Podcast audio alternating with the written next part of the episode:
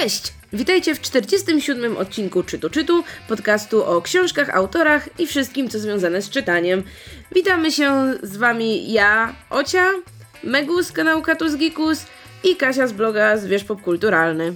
I dzisiaj zaczniemy odcinek od przeglądu naszych torebek, a że ja już mówię i nie oddaję jeszcze nikomu głosu, to może opowiem od razu o książce, którą czytałam.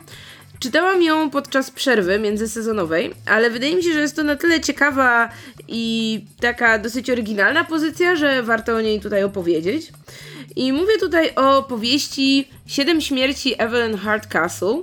To jest debiut brytyjskiego autora Stuarta Turtona.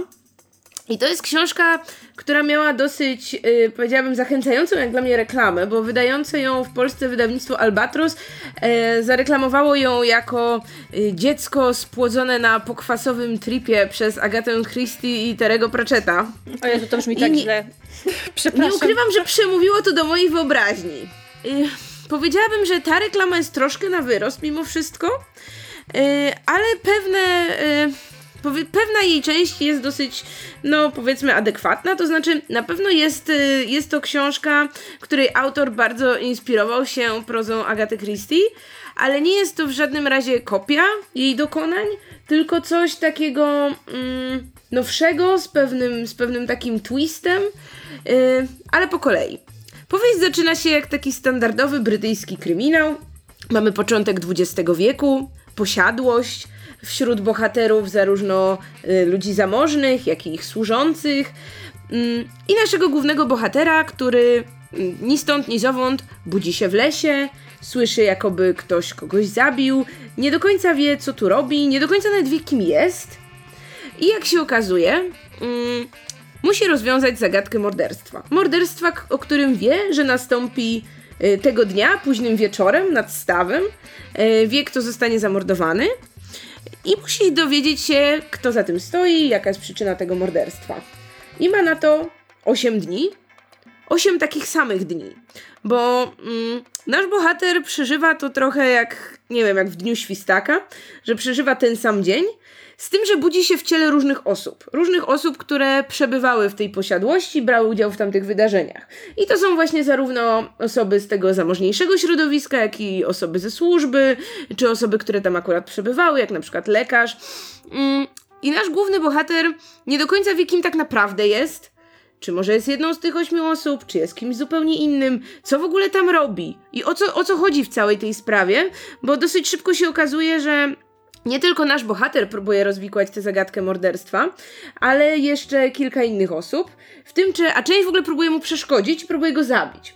Bo w momencie, kiedy nasz bohater umrze w jakimś swoim wcieleniu, no to wtedy automatycznie przeskakuje do wcielenia kolejnego. A jakby tego było mało, to dosyć szybko dowiaduje się też, że ta pętla, w której się znalazł, yy, nie kończy się. To znaczy, jeśli w tych wszystkich wcieleniach nie uda mu się rozwikłać tej zagadki, to cała pętla zacznie się od początku, jego pamięć zostanie zresetowana. I że już on wiele takich pętli przeżył i zawsze no, kończyło się to jego niepowodzeniem.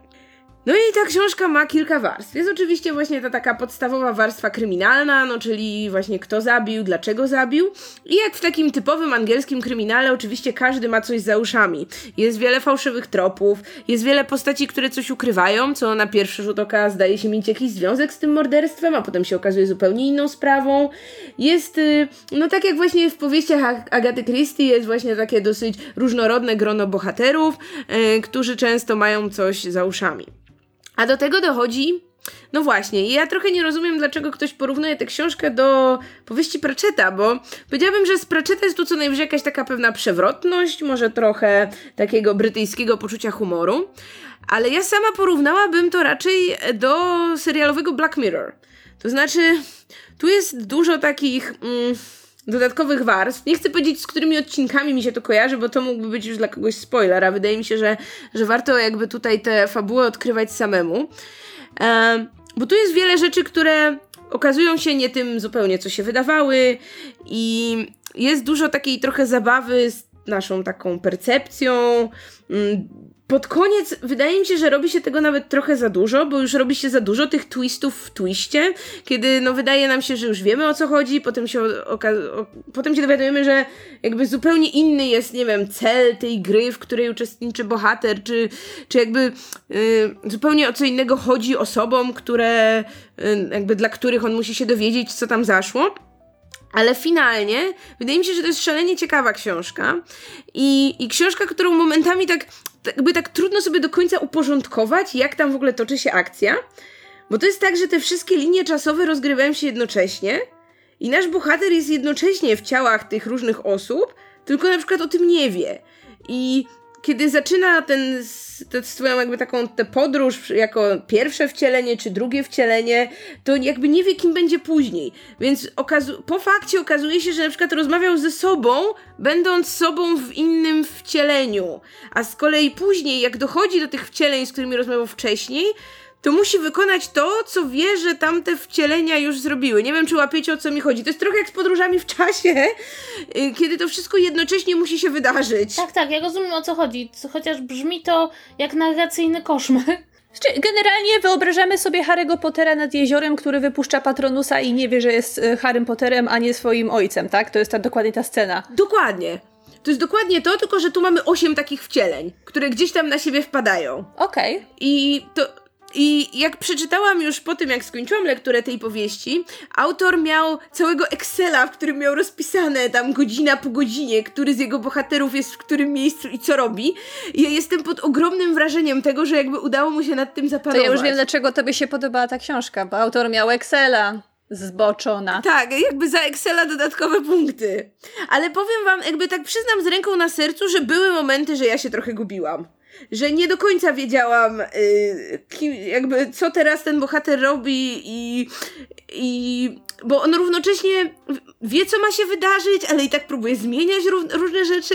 No jakby to jest taki dosyć duży eksperyment myślowy, tak mi się wydaje, i taki spory wysiłek, który potem musi podjąć czytelnik, yy, kiedy, kiedy tę powieść czyta. No bo nie wystarczy, że będzie śledził tam te wszystkie wątki i intrygi, tylko właśnie dosyć mocno trzeba się skupić na tym, na tych przeskokach, na tym, gdzie teraz jest nasz bohater, co robi, i która jego osobowość w tej chwili, gdzie jest, i nie wiem, tam niektóre są momentami nieprzytomne, albo w jakimś tam sensie wyłączone z gry, inne tam, nie wiem, działają przeciwko jakimś tam innym ludziom. Generalnie dzieje się dużo i e, no i tak jak wspomniałam, wydaje mi się pod koniec, że tam jest o, nie wiem, o tego jednego grzyba za dużo w tym barszczu, ale ta powieść jest no na tyle oryginalna i nietypowa, że jestem tak no nie, z czystym sumieniem zarekomendowałabym każdemu, kto lubi kryminały, kto lubi jakieś takie książki właśnie z twistem, bo no nie, nie, nie kojarzę, żebym czytała kiedykolwiek coś podobnego. A to ja takie rzeczy lubię. Czy to jest takie trochę, nie wiem, czy to oglądałaś Darka od Netflixa? Tak, tak, tak, oglądałam Darka. Czy to jest takie podobne? Bo tam też jest, wiesz, przeskakiwanie pomiędzy różnymi płaszczyznami, nie wiesz, kto jest kim, musisz bardzo uważnie śledzić to wszystko. I ja lubię takie rzeczy, dlatego chcę się upewnić, bo ja uwielbiam takie, właśnie takie historie, które wymagają od ciebie dużo myślenia i dużo uwagi, żeby śledzić wszystko na bieżąco.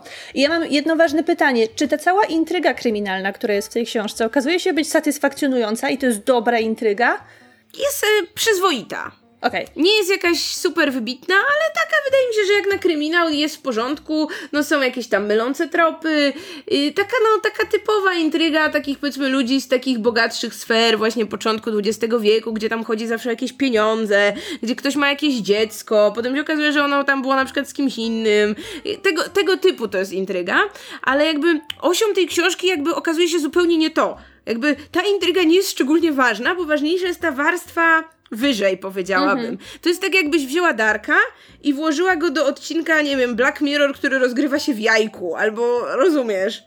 Chyba nie oglądałam tego odcinka Black Mirror, nie, tego odcinka o jajku, nie. Jakby, że tam jest, wiecie, że jakby nie, no właśnie, boję się cały czas, że powiem za dużo, więc, więc no może skończę tylko na tym, że no ta intryga nie jest tym, czym się wydaje, że jest. O. Mam nadzieję, że kogoś zachęciłam, bo e, jeśli tak, to w ogóle jeśli ktoś to czytał, to, to napiszcie mi, co sądzicie i czy też się pogubiliście, bo jestem strasznie ciekawa. I, I dowiedziałam się, że pan autor pracuje już nad kolejną książką, która ma być zupełnie o czymś innym, bo jakby ta książka ma trochę otwarte zakończenie i tam jest sporo niedopowiedzeń, ale właśnie autor zapowiedział, że nie planuje w żadnym razie właśnie kontynuacji, że to celowo ma takie być. I okej, okay, czekam w takim razie na jego kolejną powieść. Dobrze, to chyba nadszedł mój czas, ażebym ja porozmawiała o książce, której nie czytałam niedawno. Tylko już trochę minęło czasu, kiedy ją czytałam, ale obiecałam, że opowiem o niej na łamach, czy właściwie na antenie czytu czytu, ponieważ wydaje mi się, że zasługujecie na to. E, zasługujecie tak. na to, a poza tym to jest ta, to, Żeby cierpieć. To jest prośba fanów. Fani prosili. Były naprawdę maile i, i telefony i pukanie do drzwi w środku nocy. Otóż, moi drodzy, przeczytałam 365 dni. Arcydzieło Jej! literatury polskiej. Autorstwa Blanki Lipińskiej.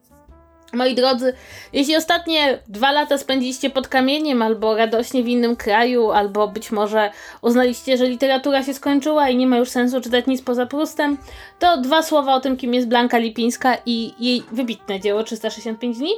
E, Blanka Lipińska jest autorką, która wypłynęła pisząc, jak zapowiada okładkę, coś pomiędzy 50 twarzami Greya a Ojcem Chrzestnym, e, a potem jakby wypłynęła jeszcze raz, kiedy rozebrała się dla CKM-u żeby tą książkę promować, co jest chyba pierwszym przykładem w historii polskiej literatury, żeby autor rozbierał, czy autorka rozbierali się publicznie, żeby promować książkę. Wydaje mi się... Nie, ja czekam aż Remigiusz Mróz się rozbierze. Teraz mi taki pomysł poddałaś. Czekamy, Remek, czekamy. Ale musi wysmarować się masłem. O, w maśle! Jezus, Jezus Maria, Maria, tak. Dobrze. Ale mi się wydaje, że większość autorów rezygnuje z tego sposobu promocji głównie ze względu na to, że nie mają czego pokazywać. E, no ale w każdym razie pani się rozebrała w CKM i to oburzenie wzbudziło wielkie. Ja nie uważam, że to jest aż tak kompromitujące, bo pani no, w czasopiśmie dla mężczyzn o takim podtekście lekko erotycznym reklamowała swoją książkę o takim podtekście już nieco bardziej erotycznym, a właściwie nie podtekście, tylko tekście właściwym. I pewnie byłoby o pani Lipińskiej ciszej w ostatnich miesiącach, gdyby nie dwa znamienite fakty. Jeden to jest taki, że wydawnictwo Agoro ją podkupiło do swojego do swojej stajni, co jest dosyć przerażające, biorąc pod uwagę to, że Agora chciała być takim wydawnictwem ciekawym, a może nawet i e, publikującym treści feministyczne, no więc Blanka Lipińska średnio do tego pasuje. No i druga rzecz, że jest to ten bestseller Empiku, prawda, który tutaj sprzedał się w jakichś dziesiątkach tysięcy egzemplarzy i pani Blanka Lipińska mogła założyć suknię do ziemi i pójść na imprezę, czekając aż odbierze statuetkę za najlepiej sprzedającą się powieść. E, powieść ma także kontynuację następne 365 dni, czy może tamten dzień. Przepraszam was bardzo, chyba tamten dzień to się nazywa. Ale chyba ma być jeszcze te kolejne 365 dni. Chyba się nie mylisz, że są obie. Tak, bo tam jest chyba coś takiego, że ten ta, ta, ta druga książka to jest ta sama historia, tylko opowiedziana z perspektywy mężczyzny. No dobrze, no dobrze. E, o czym jest ta książka? Znaczy, ogólnie rzecz biorąc, e, jedna informacja wstępna o tej książce, słowo penis pojawia się na pierwszej stronie. Uuu. Więc jakby tutaj zaczynamy mocno.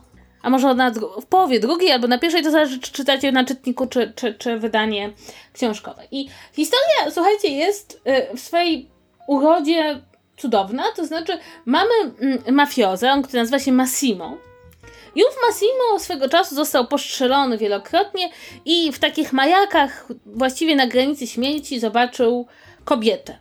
I przez wiele lat miał absolutną obsesję na punkcie tej tajemniczej kobiety, którą zobaczył w tych majakach, po czym bum dam trzask, nasza bohaterka z Polka przyjeżdża na swoje urodziny do, e, do Włoch, wyschodzi przed lotnisko i on ją widzi. I nagle się okazuje, że ta Polka to nie jest jakaś przypadkowa Polka, tylko to jest ta kobieta z jego snów.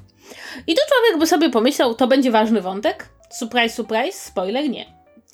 E, druga rzecz, no jakby jak mafiozo widzi, to mafiozo chce mieć. W związku z tym Massimo postanawia naszą Polkę porwać, co mu się udaje. I mówi, daje jej taką jakby no ofertę, że ona z nim zostanie 365 dni, on jej nie dotknie przez te 365 dni. No i potem, jeśli ona przez ten rok się w nim zakocha, no to będą razem i on jej gwarantuje, że ona się zakocha. I tu ma się rozpocząć, prawda, taka historia, która no, ma trochę grać z piękną i bestią, trochę z Grejem, prawda, mamy tu jakąś umowę pomiędzy nią a nim. E, oczywiście to napięcie seksualne rośnie, bo on obiecuje jej nie tknąć, tylko problem polega na tym, że autorka się gdzieś koło opisu drugiego dnia zorientowała, że przecież ona nie da rady 365 dni ich tam w kotka i myszkę gonić. W związku z tym e, dosyć szybko jakby akcja moim zdaniem obejmuje jakieś 3 tygodnie. E, w czasie których właściwie się nic nie dzieje. To znaczy, przez pierwsze jakby pół książki bohater, e, który oświadczył wcześniej nie dotknę się, nie dotknę cię, właściwie non-stop obmacuje naszą bohaterkę ku jej radości, a potem właściwie mają tylko jakiś cykl kolejnych stosunków seksualnych. Z tym, że ponieważ jakby istnieje konieczność zarysowania czegoś na kształt akcji, no to pojawiają się pewne przeszkody, które zwykle polegają na tym, że on morduje ludzi, ale nasz bohater średnio przeszkadza, bo on jest też bardzo zamożny. I kupu- detale, detale. I kupuje jej dużo sukienek, ale widać e, w prozie Blanki Lipińskiej pewien problem i jest to problem kluczowy polegający na tym, że ona nie umie napisać jednej sceny po drugiej. To znaczy nie wie jak skończyć scenę. Ewidentnie wyobraźnia jest wyobraźnią mało literacką, bardziej filmową. No ale tutaj do pomocy przychodzi fakt, że bohaterka non-stop mdleje. No i mdleje tak często, że w końcu autorka doszła do jakiegoś słusznego wniosku, że trzeba to jakoś wyjaśnić. I okazuje się, że nasza bohaterka ma chorobę serca. Ale spoko, to nie jest choroba serca, która w czymkolwiek by przeszkadzała, ona jest tylko po to, żeby bohaterka mogła mdleć. E, no ale jakby, i byłaby to książka głupia jak but, ale w swojej wymowie trochę nieszkodliwa, gdyby nie posiadała pewnego kluczowego elementu, który czyni ją dosyć obrzydliwą. Otóż... E, nasza bohaterka sypia z tym Massimo, e, absolutnie przekonana, że jest na środkach antykoncepcyjnych, które ów mafiozo jej podał, bo wiadomo, że jeśli kto, komuś mamy ufać w sprawie kontroli naszej płodności, to mężczyznom, którzy nas porwali. No i mhm. gdzieś po drodze okazuje się, że Massimo skłamał, że ona jest na środkach antykoncepcyjnych, ponieważ chciał, żeby ona zaszła w ciążę i została z nim na wieki wieków. I nasza wow. bohaterka zachodzi w ciążę. Wow. Z facetem w ten sposób i jakby to nie przeszkadza jej za bardzo. Okej, okay, czyli to e- nie jest problem w tej książce, to nie, nie jest, nie wiem, konflikt między postaciami. To nie jest podstawa, to, to się pojawia na tyle późno w książce, że zasadniczo rzecz biorąc nie ma na to za bardzo miejsca. Co prawda... Facet łapie kobietę na dziecko. Tak, facet łapie kobietę na dziecko dosłownie. To jest, wiesz, jakby na to, można na to spojrzeć tak, ale można na to spojrzeć tak, że to jest jakieś takie innowacyjne odwrócenie bardzo, wiesz, yy, powszechnego motywu czy tam mi, mito, mitowego motywu w społeczeństwie, więc jakby ktoś bardzo chciał przymknąć y, oko na inne wybryki Blanki Lipińskiej, no to wiesz, może odnajdzie w tym jakąś wartość, gdyby nie to, że, że nie, że, że znaczy, jeszcze, Tutaj jakby jest jeszcze taki problem, jest to problem kluczowy, to znaczy Blanka Lipińska ma taki sposób pisania książek, który moim zdaniem charakteryzuje głównie autorki fanfików, polegający na dwóch rzeczach. Jeden to na pewno wszyscy, którzy słuchają naszego podcastu, wiedzą, że co robi bohaterka rano. Przegląda szafę i schodzi na śniadanie. Hello! Tak, w, blu w bluzce na ramionczkach. Otóż to, no, nasza bohaterka przegląda szafę, znajduje tam bardzo dużo Chanel i, i Louis Vuitton i Malono Blanika i wszystkich tych... To taka olfaktoria. Tak, olfaktoria otwiera szafę i schodzi na śniadanie. Um, więc jest tam bardzo dużo wymieniania różnych marek, strojów, wielkości jachtów i, i, i, i a potem rzeczywiście jest bardzo dużo... Ma jacht w szafie, co? To znaczy, jakby, Czekajcie, To jest tak, że, że tam jakby ten luksus tak ma być bardzo podkreślony, a potem rzeczywiście bohaterka non-stop coś je albo nie je, bo to jest bardzo ważne. Pamiętajcie wszystkie drogie kobiety, jeśli chcecie zostać poważną bohaterką romansu, to musicie zapominać o jedzeniu. Bo nie ma nic bardziej romantycznego niż mężczyźni wpychający jedzenie w kobiety. Jakby mam takie wrażenie. W, w Greju chyba też to było, tak, nie? Że ona też tak. ciągle nie jadła, tak. on ciągle jej kazał jeść. Tak, to jest non-stop po prostu. Wiesz, mi, jak na przykład dla mnie to jest irracjonalna sytuacja, tak? Ja, ja bym chciała zobaczyć taki życiowy romans, kiedy facet po prostu mówi kochanie, a, ale to już jest czwarty stek, tak? Dobra, a druga rzecz to jest taka, że jak bohaterka wchodzi do pomieszczenia, to natychmiast zaczyna jakby, nieważne co się w tym pomieszczeniu dzieje, to ona zaczyna opisywać jak ono wygląda. I trochę to dochodzi do takich kuriozalnych sytuacji, gdzie na przykład jest jakieś, jakaś sytuacja, w której ona widzi, jak ten Massimo dokonuje jakiegoś, jakiejś e, egzekucji mafijnej, ale tam więcej jest o wystroju pokoju niż o, o egzekucji mafijnej. Poza tym, jak już wspomniałam na samym początku, okazuje się, że on ją widywał w snach i cały, cały jakby, cała jego posiadłość jest w obrazach, które przedstawiają tak naprawdę tą naszą bohaterkę. No i, i jakby nikt nie zadaje pytania, co to się kurde odpierdoliło za przeproszeniem. Tylko wszyscy podchodzą do tego na zasadzie, no to tak, no Massimo cię widział w śnie, więc jakby jesteś, nie? E, no i muszę powiedzieć, że to jest taka książka, która być może byłaby jakoś do zniesienia, gdyby miała jakieś 200 stron, e, ale ona ma ponad 400 i do tego wszystkiego tam są, oczywiście są takie rzeczy, że no musi być jakiś czarny charakter, więc natychmiast się okazuje, że rzeczywiście są jacyś ludzie bardziej podli od Massimo, który jest honorowy, biedny i po prostu, znaczy on jest, on ma dużo emocji. Jest dobrym mafiozą, On jest tak? dobrym mafiozą, tak, tak. E, I, I wiecie, i, i oczywiście jest jeszcze taki wątek, który jest niesamowicie ważny, tutaj to zazdrość, nie? Znaczy on, oni są o siebie chorobliwie zazdrośni. Zwłaszcza Massimo o nią, to po prostu już patologicznie, prawda? Widzi jak inny mężczyzna z nią tańczy, no to wiadomo, że ten mężczyzna po prostu nie doczeka blasku dnia. E, ale ona też o niego jest jakoś chorobliwie zazdrosna, prawda? O, o, o wszystko, co tam, co tam się dzieje, działo w jego życiu i będzie się działo w jego życiu. Więc jakby jest tutaj właściwie trochę potwierdzenie tego takiego koszmarnego tropu, że jeśli ktoś o kogoś jest zazdrosny, to to jest prawdziwa miłość, nie? Bo bez tego miłości nie ma. No i poza tym jest seks, tak? Ja wam powiem Wła- No szczerze- właśnie, najważniejszy No, właśnie. element. i tak, jeśli chodzi o seks, no to, to tak, to tak nuda trochę, nie? To znaczy, ja nie chcę zabrzmieć jako osoba, która po prostu, nie wiem, musi mieć jakieś orgie na 50 osób, żeby robiło się ciekawie. No ale zasadniczo rzecz biorąc, prawda jest taka, że opis czynności seksualnych nie jest szczególnie ciekawy, jeśli nie umiesz tego zrobić bardzo, bardzo dobrze. A żeby to zrobić bardzo, bardzo dobrze, tak naprawdę nie chodzi o opisanie co w co, tylko o opisanie pewnego nastroju, napięcia, atmosfery, bo e, no to jest ten, to, to dotyczy także do pewnego stopnia scen erotycznych w filmach, prawda, które, w których e, człowiek nie jest jakby oglądając ludzi, na, czy, czy czytając o ludziach, nie bierze udziału w samym akcie seksualnym, tak?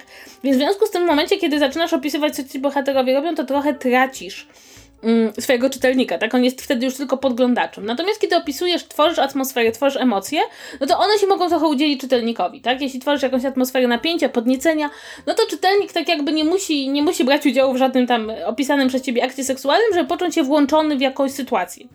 E, No i tego autorka kompletnie nie rozumie. E, Poza tym tam, wiecie, bo to jest taki jakby e, ten taki niesamowita e, poczucie, które mam wrażenie jest związane z chyba narastaniem em, narastaniem obecności pornografii w życiu ludzi w ogóle, że ten, że ten seks książkowy, żeby był ciekawy, no to każda, jakby każdy stosunek seksualny musi być coraz dalej i dalej i dalej, tak? Znaczy jakby każda scena musi być coraz bardziej posunięta do przodu, jeśli chodzi o a to o fetysze, a to o pozycję, a to o o jakieś upodobania czy preferencje. Tylko problem polega na tym, że no to nie jest konkurs pod tytułem zbierz je wszystkie, tak? Tylko wiesz, na zasadzie o, masz taką wielką, wielką tablicę wypełnioną wszystkimi możliwymi pozycjami i preferencjami seksualnymi i odhaczasz po kolei.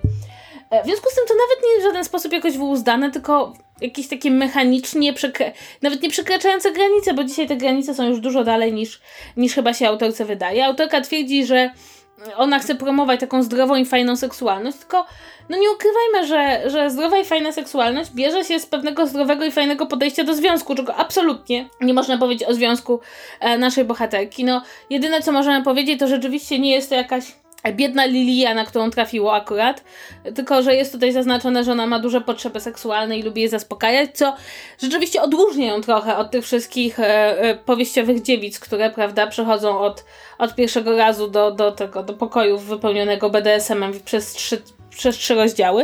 No ale w każdym razie muszę powiedzieć, że jest to taka książka, która jest tak zła, że nawet nie jest bardzo zabawna, chociaż nie ukrywam, nie ukrywam, bardzo mnie korci, żeby przeczytać e, tą książkę, to, to, ten drugi tom, który jest chyba z męskiego punktu widzenia. A korci mnie dlatego, że ja mam wrażenie, że mm, bohaterka, którą napisała Lipińska, to jest taki se- self-insight, tak dobrze mówię? Tak. Że to jest trochę autorka, to znaczy, prawda, tam jak tak się czyta o jej cechach, to i patrzy na zdjęcia autorki, to ma się takie wrażenie, że, że być może to one są takie trochę do siebie podobne. Więc chciałabym zobaczyć, czy autorka jest w stanie napisać cokolwiek z innego punktu widzenia, chociaż mam poważne wątpliwości. Na okładce jest napisane, że Lipińska wierzy, że przepis na dobry seks jest równie prosty jak przepis na dobrą pomidorową. E, co znaczy, że chyba nigdy w życiu naprawdę nie próbowała ugotować świetnej pomidorowej, bo to wcale nie jest takie proste. Ja bym chciała powiedzieć, że y, jestem nawet ciekawsza y, tego tomu kolejnego, w sensie jakby wiesz, kontynuacji tych ich losów, bo jestem ciekawa, co autorka pocznie z tym dzieckiem. No bo ja tak jak kojarzę y, 50 twarzy Greya, którego co prawda nie czytałam, no ale znam z jakichś tam omówień, no to jakby ta ich historia kończy się dopiero w momencie, jak się pojawiają dzieci. Dzieci z reguły są takim, no nie wiem, y, no raz, że nieinteresujące w tego typu dwa, że tak trochę no nie wiem, obdzierają tych Hamują ludzi z jakiejś takiej, obdzierają tych ludzi z jakiejś takiej, wiecie, tej seksualności, że o, jak już się pojawiają te dzieci, no to już ta kobieta się opiekuje tymi dziećmi, a nie jest już tą taką właśnie e, przede wszystkim właśnie kobietą o jakichś tam swoich potrzebach, więc przyznam szczerze, że jestem ciekawa, jak te ich losy się potoczą, jeśli tam faktycznie tam dojdzie do urodzenia tego dziecka i i co dalej? Dalej będzie przytrzymywał ją i dziecko i zabawiał się z nią przy tym dziecku? No, O Jezus, przestań. no, no, no nie wiem, nie wiem. Jeśli Kasia by miała więcej takich akurat tendencji na o, powiedzmy masochistycznych, to ja bym była bardzo ciekawa tego kolejnego tomu. No dobrze, no więc e, no zobaczymy. Możemy zrobić Dobrze. taką mini ankietę wśród czytelników, jak bardzo nienawidzicie Kasi. E, I U. zobaczymy. No ja jestem w stanie przeczytać drugi tom, tylko no, rzeczywiście zgadzam się z tobą, że ja też jestem trochę ciekawa, co dalej. Jezus Maria, i powiedziałam to na głos.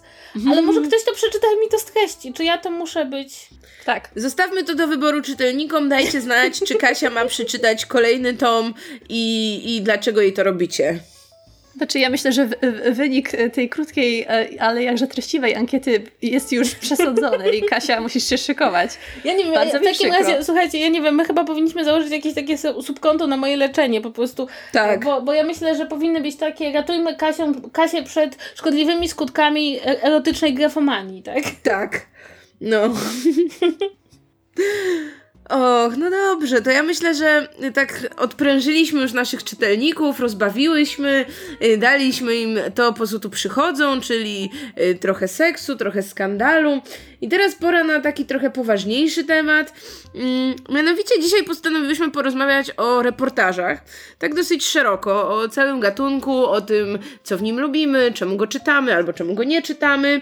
Yy, zwłaszcza, że wiemy, że ten nasz taki, powiedzmy taki mały kącik reportażowy, prowadzony najczęściej przez Megu, spotyka się z bardzo ciepłym odzewem czytelników, którzy też często pytają nas, co byśmy poleciły, od czego zacząć.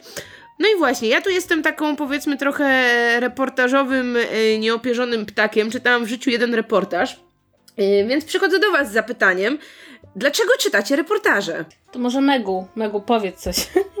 To jest, wydawałoby się takie proste pytanie, ale w sumie nie, nie wiem za bardzo, jak na nie odpowiedzieć. Ja stwierdziłam, że w ramach przygotowania do podcastu, czy może raczej, żeby jakieś e, pomoce wizualne sobie tutaj przygotować, ja obfotografowałam całą swoją półkę, na której mam reportaże, żeby wiedzieć, y, co ja właściwie czytałam i e, co ja właściwie tutaj mam w tej mojej kolekcji. E, oczywiście dominuje wydawnictwo czarne, ale nie tylko, bo zdarzają się, zdarzają się książki z innych wydawnictw i ja już krąży taka legenda, którą ja powtarzam non-stop, mam wrażenie już niez- niezliczoną ilość razy, że reportażem, od którego zaczęłam moją przygodę e, jest e, reportaż Lorenza Wrighta o scjentologach, e, Droga do wyzwolenia.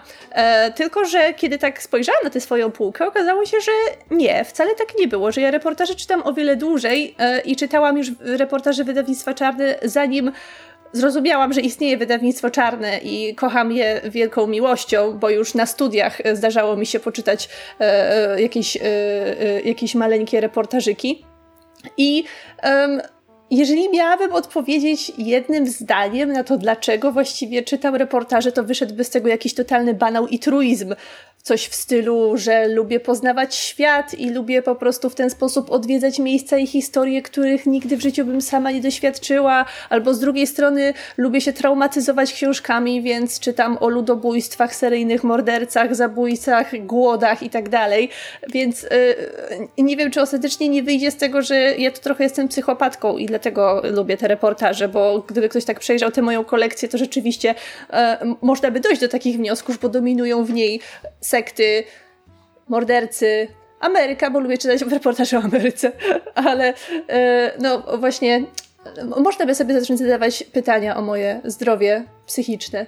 Ale jeżeli e, chcemy taką prostszą wersję i trochę ułagadzającą moje wszystkie wady i e, te dziwne ciągoty, to tak, to, to głównie ciekawość świata, tak? Stwierdzimy, że to ciekawość świata jest. Kasia? Ja muszę przyznać, że ja doskonale wiem, kiedy zaczęłam czytać reportaże, ponieważ ja nie zaczęłam od wydawnictwa Czarne, tylko zaczęłam dużo, dużo wcześniej od, od takiej polskiej szkoły reportażu, to znaczy od czytania e, Kapuścińskiego i od czytania przede wszystkim Hanny Kral. Ja jeszcze w gimnazjum przeczytałam wszystkie reportaże Hanny Karol, które jakby są takim rozwijającą się nie tylko historią, bo Hanna Karol pisze właściwie na ten sam temat, pisze o polskich Żydach, ale na przestrzeni lat jej forma reporterska się bardzo rozwinęła, a właściwie powiedziałabym zwinęła. To znaczy, jeśli czyta się jej kolejne reportaże, to ona coraz bardziej z każdym reportażem cyzelowała to, jak pisze. E, więc to w pewnym momencie, żeby zrozumieć reportaż, trzeba było właściwie przeczytać kolejną książkę, która by tłumaczyła, co w tej takiej bardzo oszczędnej narracji się pojawia. I chyba pierwszym reportażem, jaki w ogóle w życiu przeczytałam, były podróże z Herodotem. Czyli książka Kapuścińskiego o jego podróżach trochę będący refleksją na temat, na temat Herodota, czyli no, pierwszego historyka, jakby symbolicznego pierwszego historyka, którego dzieje czyta każdy student historii, w tym ja musiałam to czytać. I e, to było dla mnie takie spotkanie z reportażem, które udowodniło mi jedną rzecz, która wydaje mi się mnie najbardziej przyciąga do reportażu. To znaczy, reportaże opisując sytuacje prawdziwe, e, historie prawdziwe, opowiada o rzeczywistości, która jest dużo bardziej skomplikowana, ale też dużo bardziej zaskakująca niż e, proza. Bo mm, istnieje takie zdanie, które ja tutaj cytuję, że proza tym się różni od rzeczywistości, że musi być prawdopodobna. E, I trochę tak jest. To znaczy, kiedy zaczyna się czytać reportaże, człowiek orientuje się, że pewne zabiegi, których byśmy, czy pewne przemiany bohaterów, czy pewne sytuacje, których byśmy nie znieśli w prozie, w literaturze, ponieważ wydają się zbyt przypadkowe, zbyt naciągane, zbyt po prostu nieprawdopodobne, no to w sytuacji, w której autor opisuje wydarzenia prawdziwe, nagle, nagle nie możemy z tym dyskutować. Orientujemy się po prostu, że nasza wyobraźnia paradoksalnie jest dużo bardziej ograniczona od tego, co dzieje się w rzeczywistości. Więc dla mnie to, to było jedną, e, jedna z rzeczy, która mnie przyciągała do reportażu. Druga rzecz, która przyciąga mnie w ostatnich latach, to pewien zawód, jaki czuję literaturą popularną. Dlatego, że wydaje mi się, że poziom takiego popularnego reportażu, który w żaden sposób jakby nie wybija się bardzo ponad przeciętność, ale jest po prostu dobry do czytania, jest moim zdaniem wyższy niż poziom przeciętnej takiej powieści, e, którą, czyta, którą czytam, powiedzmy, ponieważ, no nie wiem, biorę sobie na Legimi i klikam, o, jest jakaś powieść. E, trudno mi powiedzieć, z czego to wynika. Być może reportaż jednak przez to, że trzeba go opierać na jakichś dokumentach, na jakichś informacjach wcześniejszych, wymaga większej pracy, jakiegoś lepszego warsztatu. Może jest trochę tak, że w Polsce ogólnie ta literatura środka słabo wszędzie. No, ale, ale na przykład teraz czytam sobie reportaż o, taki reportaż biograficzny właściwie, książkę biograficzną o Sigalinie, e, wydaną przez wydawnictwo Czarne. E, I to nie jest książka wybitna, ale jest dużo lepsza niż gdybym po prostu wzięła, weszła do Empiku i wzięła jakąkolwiek powieść ze średniej półki. I wydaje mi się, że to mnie też przyciąga do reportaży, zwłaszcza, że dzięki wydawnictwu Czarne, e, ale też w ogóle dzięki temu, że jakby reportaże w ostatnich latach bardzo są wydawane dosyć szybko po polsku, ale też są przebrane. Mam wrażenie, że o ile w, w trafia do nas mnóstwo literackiego chłamu, o tyle w przypadku reportaży jest troszeczkę lepiej. To znaczy jest trochę lepsza ta... Mm, ta wstępna selekcja, a przynajmniej jest kilka wydawnictw i kilka serii wydawniczych, którym ufam. Mhm. Czy słyszałyście kiedyś takie stwierdzenie, że e, reportaże są e, bękartem literatury pięknej i brukowej popołudniówki? Tak, Bo ja, ja dzisiaj przeczytałam tak. i uznałam, że to jest mm. bardzo ładne i że bardzo mi się to stwierdzenie podoba. Ale też przy okazji tematu tego naszego odcinka, ja tak zaczęłam się zastanawiać, bo tak mówimy, że reportaże, reportaże, ale reportaż bądź co bądź jest w jakimś stopniu zdefiniowanym gatunkiem literackim. I tak jak ty, Kasia, mówisz teraz, że czytasz autobiografię, no to ja Nie bym... autobiografię. Czy, że biogra... czytasz biografię.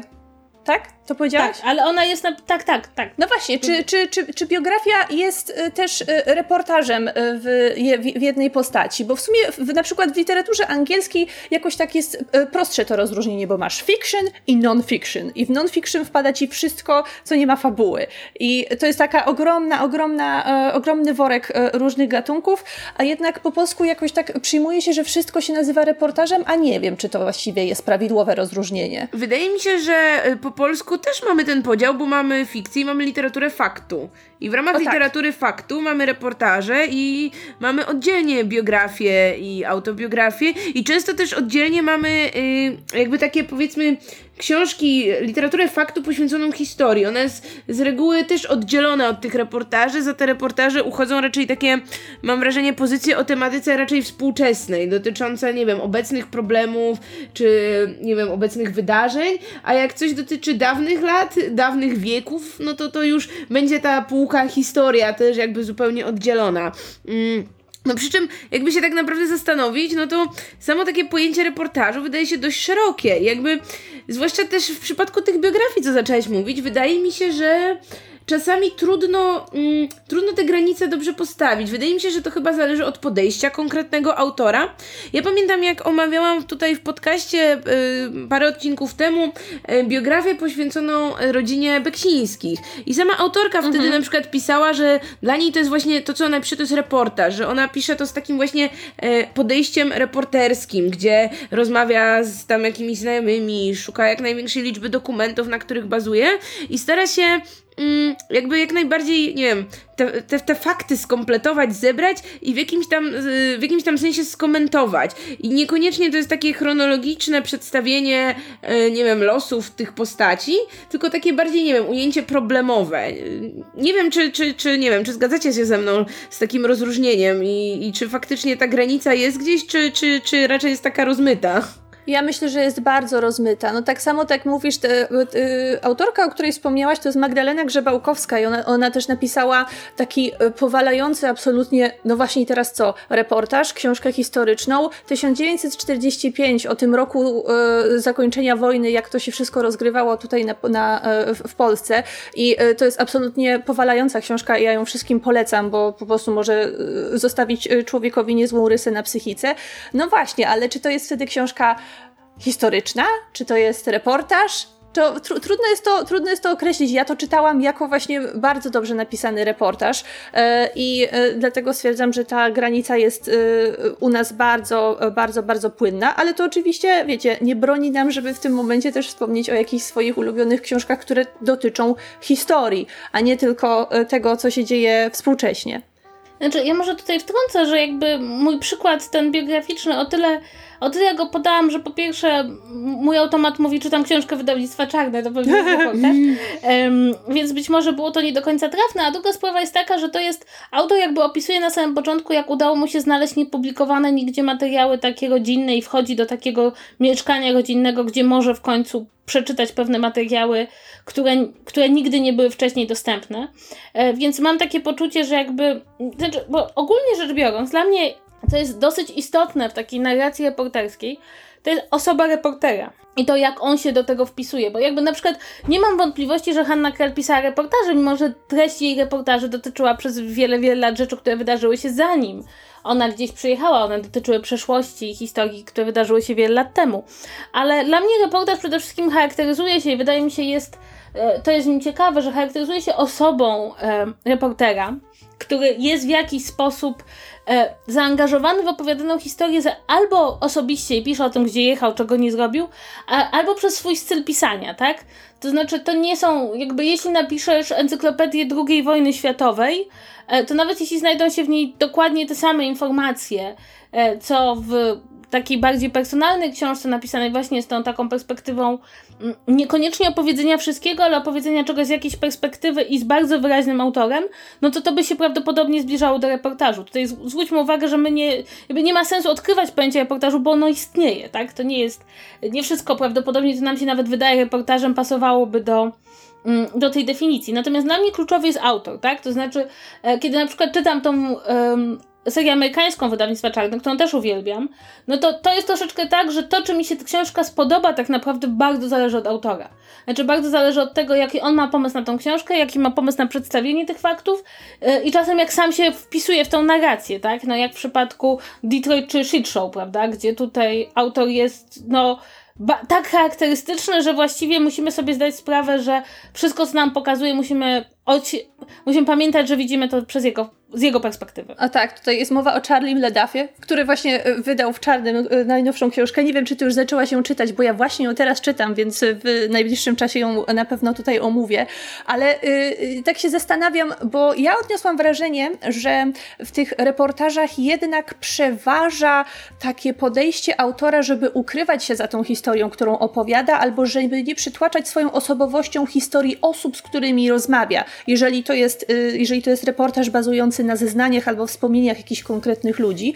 I, i, nie, wiem, i, i nie wiem, czy też odniosłaś takie wrażenie, że taka wyraźna e, postać, wyraźny charakter autora e, w, w reportażu to jednak jest coś, co się rzadko spotyka. Ja mam raczej takie poczucie, że. Znaczy, Mój problem polega na tym, no, że ja zakładam, że osobowość tego autora, on nie musi podkreślać, że ja tam jestem, ja myślę tak i tak. To się przejawia w tym, z kim on rozmawia, jak on rozmawia, jakie pytania zadaje, jak opisuje tych ludzi. To znaczy, być może nie chodzi, nie chodzi mi o to, że autor musi powiedzieć, no więc mm, ja myślę o tej sprawie tak czy tak, czy, czy jestem tu czy tu, e, ale jednocześnie mam poczucie, że cały czas towarzyszy mi osobowość tej osoby, te, tego autora i to, jak on przedstawia świat, jak go patrzy, że cały czas mam tutaj do czynienia ze światem przefiltrowanym albo przez jakąś wrażliwość społeczną, albo wrażliwość językową, albo przez dobór źródeł, przez dobór rozmówców, przez, przez podejście do tego, jak zapisywać chociażby to, co mówią. Więc e, dla, mnie, dla mnie reportaże są zawsze bardzo osobiste, że, że to jest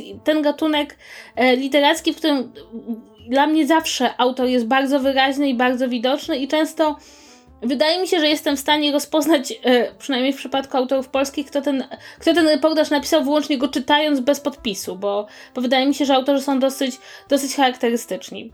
E, jeżeli miałabym wymienić trzech autorów, których właśnie obecność tak bardzo mocno zawsze zaznacza się w ich tekstach, no to to, to byłby ten wspomniany Charlie Ledaw, którego książki bardzo polecam, zwłaszcza tą o Detroit, bo tego naj, najnowszego shit show jeszcze nie, nie przeczytałam do końca, więc nie chcę o nim mówić. Wspominałam kiedyś w czytu czytu o, o książce o narkotykach ścigając e, krzyk, która też była świetna i autor też e, poruszał wiele osobistych e, historii e, na jej łamach, ale chyba takim najbardziej, nie wiem, powalającym reportażem pod tym względem, podczas czytania którego wręcz co chwilę zadawałam sobie pytanie, rany, czy, czy to wypada, czy tak można pisać w ogóle reportaż, to był reportaż pod tytułem Głód Martina Caparosa. Ja nie wiem, czy, czy, czy go słyszały, o nim słyszałyście, albo czy miałyście okazję go przeczytać, bo, bo swoje, swojego czasu było o nim bardzo, bardzo głośno. To, to jest książka sprzed trzech lat. U nas wydało ją chyba wydawnictwo literackie, czyli nie czarne. Czytam też inne rzeczy. I to jest taka ogromna cegła, prawie, prawie 800 stron chyba, w, której autor opisuje zjawisko głodu na świecie, ale ten, te, ta jego reporterska część jest przetykana takim strumieniem świadomości, w którym on po prostu bez kropek, bez przecinków, bez jakiegokolwiek zatrzymania się po prostu powtarza jak mantrę jakieś pytania w stylu, jak my możemy na to pozwalać, jak ludzie mogą żyć, wiedząc, że ileś tam procent osób na świecie żyje w takich skrajnych warunkach okropnego ubóstwa, że ludzie na co dzień umierają, chociaż moglibyśmy coś z tym zrobić, dzieląc się bogactwem tych lepiej rozwiniętych krajów i tak dalej. I to po prostu było niesamowite, bo widać było, jak bardzo on nawet nie tyle, że jest zaangażowany w ten temat, tylko że on prowadzi jakąś swoją osobistą krucjatę, osobistą akcję uświadamiającą tego, żeby jego czytelnik już do, po prostu do pożygu wchłonął te wszystkie jego przestrogi, wchłonął y, ten jego sposób myślenia i zechciał coś w swoim życiu zrobić. I to była, to, to naprawdę jeszcze nigdy się nie spotkałam w żadnym reportażu z takim bardzo osobistym podejściem i z takim wręcz apelem, bo ta cała książka jest jego apelem o to, żeby coś zrobić i żeby walczyć z tym problemem. Y, I y, no i, i, to, i, to był, y, i to był niesamowity sposób, żeby to opisać. Kolejna książka, którą zresztą mogę polecić, jeżeli ktoś miałby ochotę. Martin Caparros, Głód.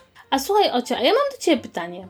Czemu Ty nie czytasz reportaży? Bo jakby to jest rzecz, która mnie zastanawia. Myśmy już powiedzieli, dlaczego czytamy, a dlaczego Tobie jest się trudno zabrać za reportaże? Wiesz co, wydaje mi się, że dlatego, że to jest takie zbyt bliskie. Chociaż to jest interwencja. To jest takie, wiecie, to jest takie zbyt bliskie codzienności, że dla mnie mimo wszystko literatura to jest no taka mocno eskapistyczna rozrywka i jasne, ona może mieć przesłanie, ona może mówić o problemach współczesnych, o problemach, które nie wiem, też dotyczą mnie, czy dotyczą społeczeństwa, ale mimo wszystko lubię, jak one są opakowane w coś, jeśli są opakowane w fabułę, jeśli są na przykład często opakowane w jakiś taki, wiecie, fantastyczny sztafaż, y, w coś, czego mimo wszystko no nie mam na co dzień. Wydaje mi się, że to jest tro trochę... Mm, Trochę tak, jakbyście mnie zapytały, dlaczego nie oglądam wiadomości. Bo kiedyś próbowałam i kończyło się to tym, że nie byłam w stanie obejrzeć ani jednych, żeby się ani razu nie rozpłakać ja, jakby zdaję sobie sprawę, że może to nie do końca jest, wiecie, najwłaściwsze podejście, że to, że z faktu, że o czymś nie wiem, no to ani nie będzie lepiej, ani to nie zniknie, ale przyznam, że jak często mówicie o takich, no właśnie bardzo poważnych tematach, czy to są właśnie reportaże dotyczące jakichś, nie wiem, przestępstw, morderstw, gdzie komuś zadziała się straszna krzywda, albo, no nie wiem, dotyczące na przykład sekt, to też wydaje się taki temat, który myślę, że strasznie by mnie gdzieś tam, wiecie, triggerował w środku, no nie? I i jak sobie myślę, że, że mam czytać tę książkę, nawet rewelacyjną, i cały czas się przy tym denerwować, to ja trochę nie mam siły. Nie mam, nie mam. Mm, nie mam chyba takiej też potrzeby w sobie. Jakby mogłabym czytać reportaże, ale dotyczące takich już bardziej zaleczonych tematów, gdzieś odległych, no tak jak właśnie, nie wiem, takie bardziej reportaże biograficzne dotyczące ludzi, no którzy żyli gdzieś tam kiedyś, albo tak jak, no nie wiem, omawiałam raz w czytu czytu reportaż o Titaniku, no to też jest sprawa sprzed ponad 100 lat, więc mimo tego, że oczywiście to była tragedia, no to jakoś tak, nie wiem, łatwiej mi czytać na ten temat, niż jakby to miały być jakieś tragedie właśnie współczesne, które dalej dzieją się tu i teraz. Nie wiem, czy to, co mówię, ma sens, ale tak, znaczy ja to, ja to rozumiem yy, yy, i mam dla ciebie polecankę w takim razie. O, no dajesz. To dostaniesz, to dostaniesz może zadanie, bo w lipcu wydawnictwo Czarne, które nam nic nie płaci za ten odcinek, wydaje książkę pod tytułem Historie fandomowe o fandomach. Okay. Także yy, może będziesz miała ochotę się z czymś takim zapoznać, bo to jest wybitnie nasz temat i twój zwłaszcza, yy, fandomy, popkultura i tak dalej. I yy, dostaniesz lekturę obowiązkową do przeczytania, żeby mieć w swoim repertuarze coś z wydawnictwa czarne. Ale ja bym chciała jeszcze powiedzieć, że może my tutaj tworzymy dosyć, dosyć smutny obraz świata reportażu, w którym reportaż musi odnosić się do spraw trudnych, strasznych, głodu na świecie sekt i morderstw i nierozwiązanych spraw kryminalnych. Ale jeden z moich ulubionych reportaży jest reportaż o Nowym Jorku. Też, który wyszedł w serii amerykańskiej wydawnictwa Czarne gdzieś na samym początku. O Manhattanie czy o Nowym Jorku? Ten o, taki zielony, Man Nowy Jork albo Manhattan. To chyba było Manhattan, polskiej tak. autorki jakiejś, tak, I to, jest, I to jest książka, która tak naprawdę nie jest w żaden sposób o żadnych wielkich problemach, jest po prostu o wielkiej miłości do miasta, o tym jak to miasto się zmienia. Jest tam na przykład cudowny rozdział o budowie mostu brooklińskiego. E, tak samo czytałam innego wydawnictwa WAB, też kiedyś wydało taki reportaż, który śledził losy różnych ulic w Stanach Zjednoczonych, a właściwie w Nowym Jorku.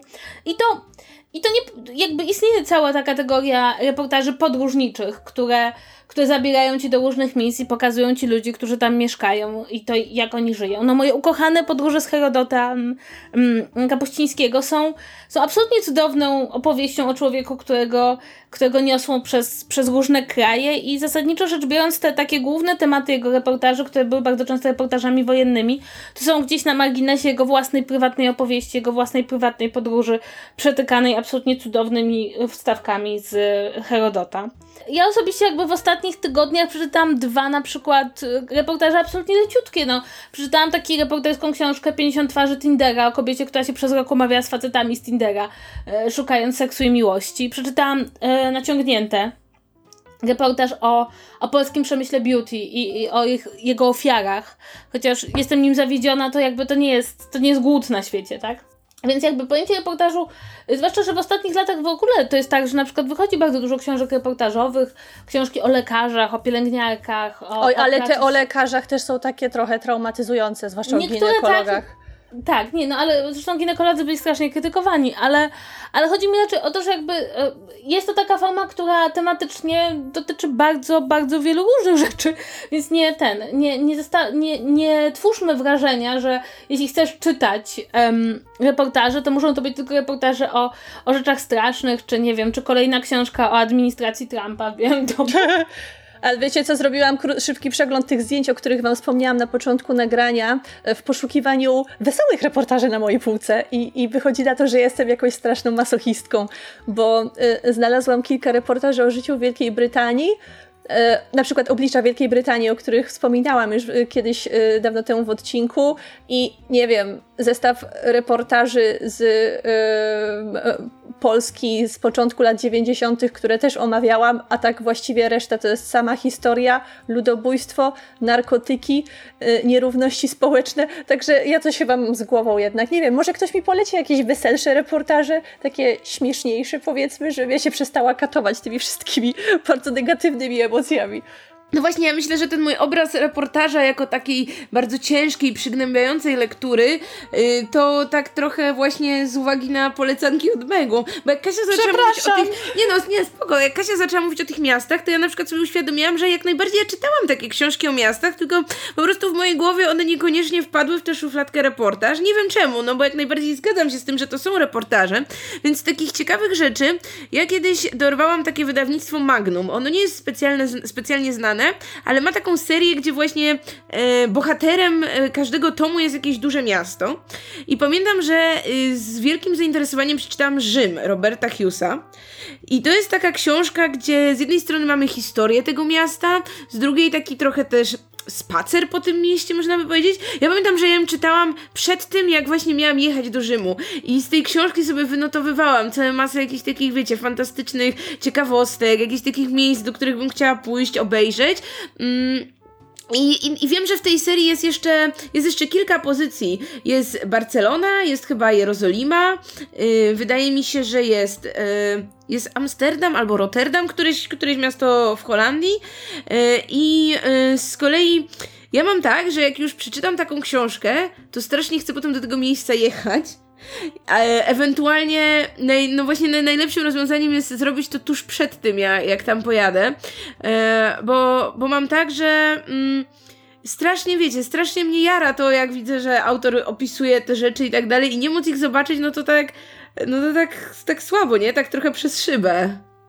E, ja mam ten problem, że, że problem, problem jak problem, e, że nawet nie tyle chcę jechać do danego kraju, ale od, razu mam ochotę nauczyć się języka e, kraju, o którym dana książka opowiada.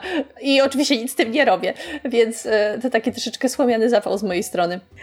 Megu mnie zachęca już od dłuższego czasu, żebym zrobiła takie orędzie do narodu, żeby wszyscy czytali reportaże, być może po to, żeby po prostu wydawnictwo Czarno obniżyło ceny, bo będzie miało po prostu takie nakłady, że to każdy będzie mógł e, będzie mógł mieć w domu. Wydawnictwo Ale czarne w każdym domu, słusznie, podoba mi się ten postulat. Czemu oni jeszcze nam nie płacą?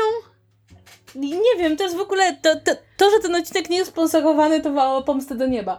E, ale, ale tak serio, wydaje mi się, że warto sięgnąć po reportaże z kilku powodów. Jeden to jest taki, że po prostu bardzo wiele reportaży jest dobrych literacko i to jest naprawdę kawał dobrej literatury.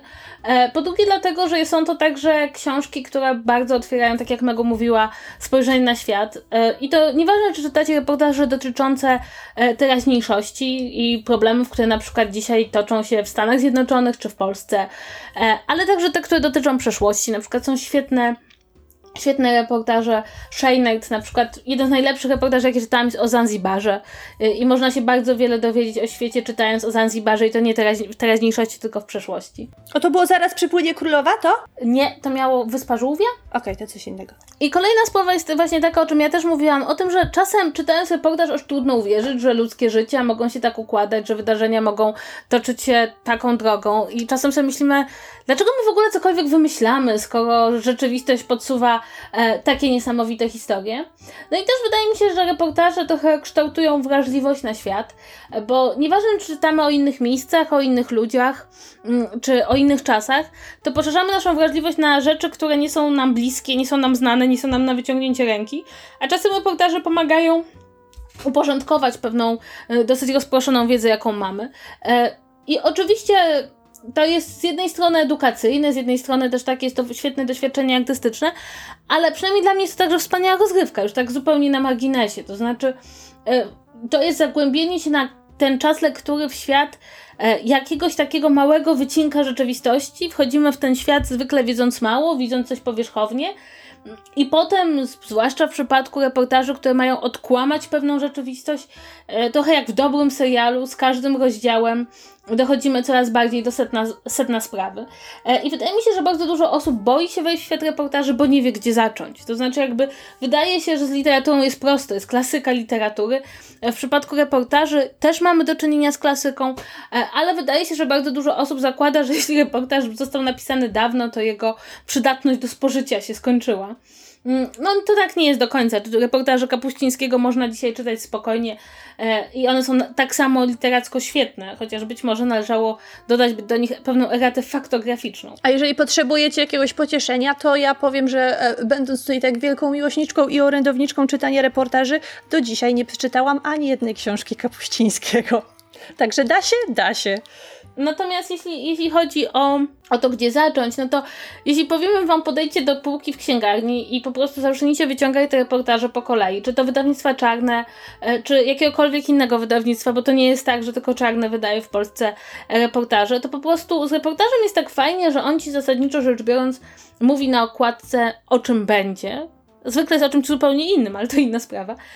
I możecie sobie wybrać temat, prawda? To nie jest tak, że on ukrywa przed wami, jaki jest temat. To nie jest jak kryminał, który ukrywa, jakby kryminał nie ukrywa przed wami, że jest kryminałem, reportaż nie ukrywa przed wami, e, o czym będzie opowiadał. Interesują was Chiny, weźcie reportaż o Chinach, interesuje was Stany Zjednoczone, weźcie reportaż o Stanach Zjednoczonych. Mnie, jednym z reportaży, który mnie najbardziej poruszył, który czytałam w życiu, był reportaż o Korei Północnej. Mm, ale nie dlatego, że był taki poruszający, bo ludziom w Korei Północnej się tak źle żyje, ale był dla mnie na przykład doskonałym przykładem tego, tego, że ludzie w każdych warunkach są w stanie znaleźć jakiś sposób, żeby, żeby się realizować.